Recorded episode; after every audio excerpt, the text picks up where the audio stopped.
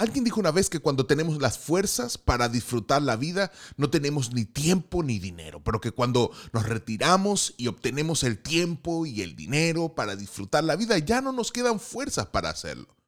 Lo mismo sucede en el libro de Apocalipsis cuando el ángel que le envía el mensaje a las siete iglesias le habla a la iglesia en Filadelfia y le dice, yo sé todo lo que haces y te he abierto una puerta que nadie puede cerrar. Sin embargo, tienes poca fuerza. Y la pregunta que cabría hacerse en este momento es, ¿de qué nos sirve en un punto de la vida tener puertas grandes y abiertas si cuando esas puertas se abren ya no nos quedan fuerzas para disfrutar? Mi nombre es Simón Padilla y esto es Reflexiones desde la Cueva.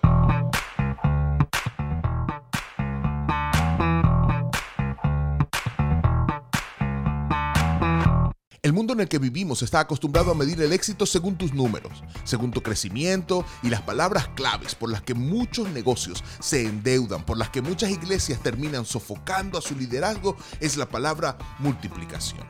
Y una mirada a Éxodo capítulo número 1 nos puede dar una mejor perspectiva al respecto, porque habla de dos tipos de multiplicación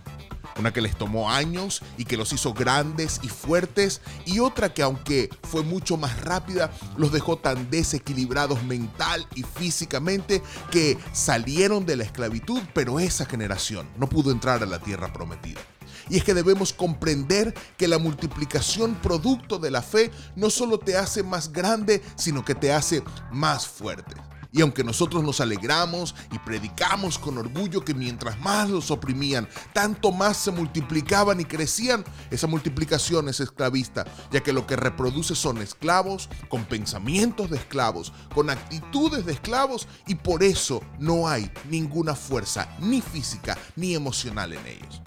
Tendríamos que definir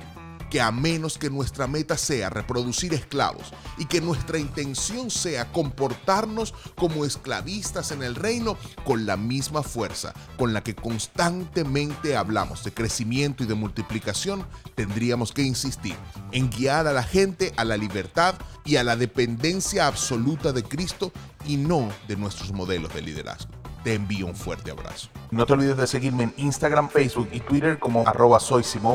y en mi canal de YouTube como Simón Alberto Padilla.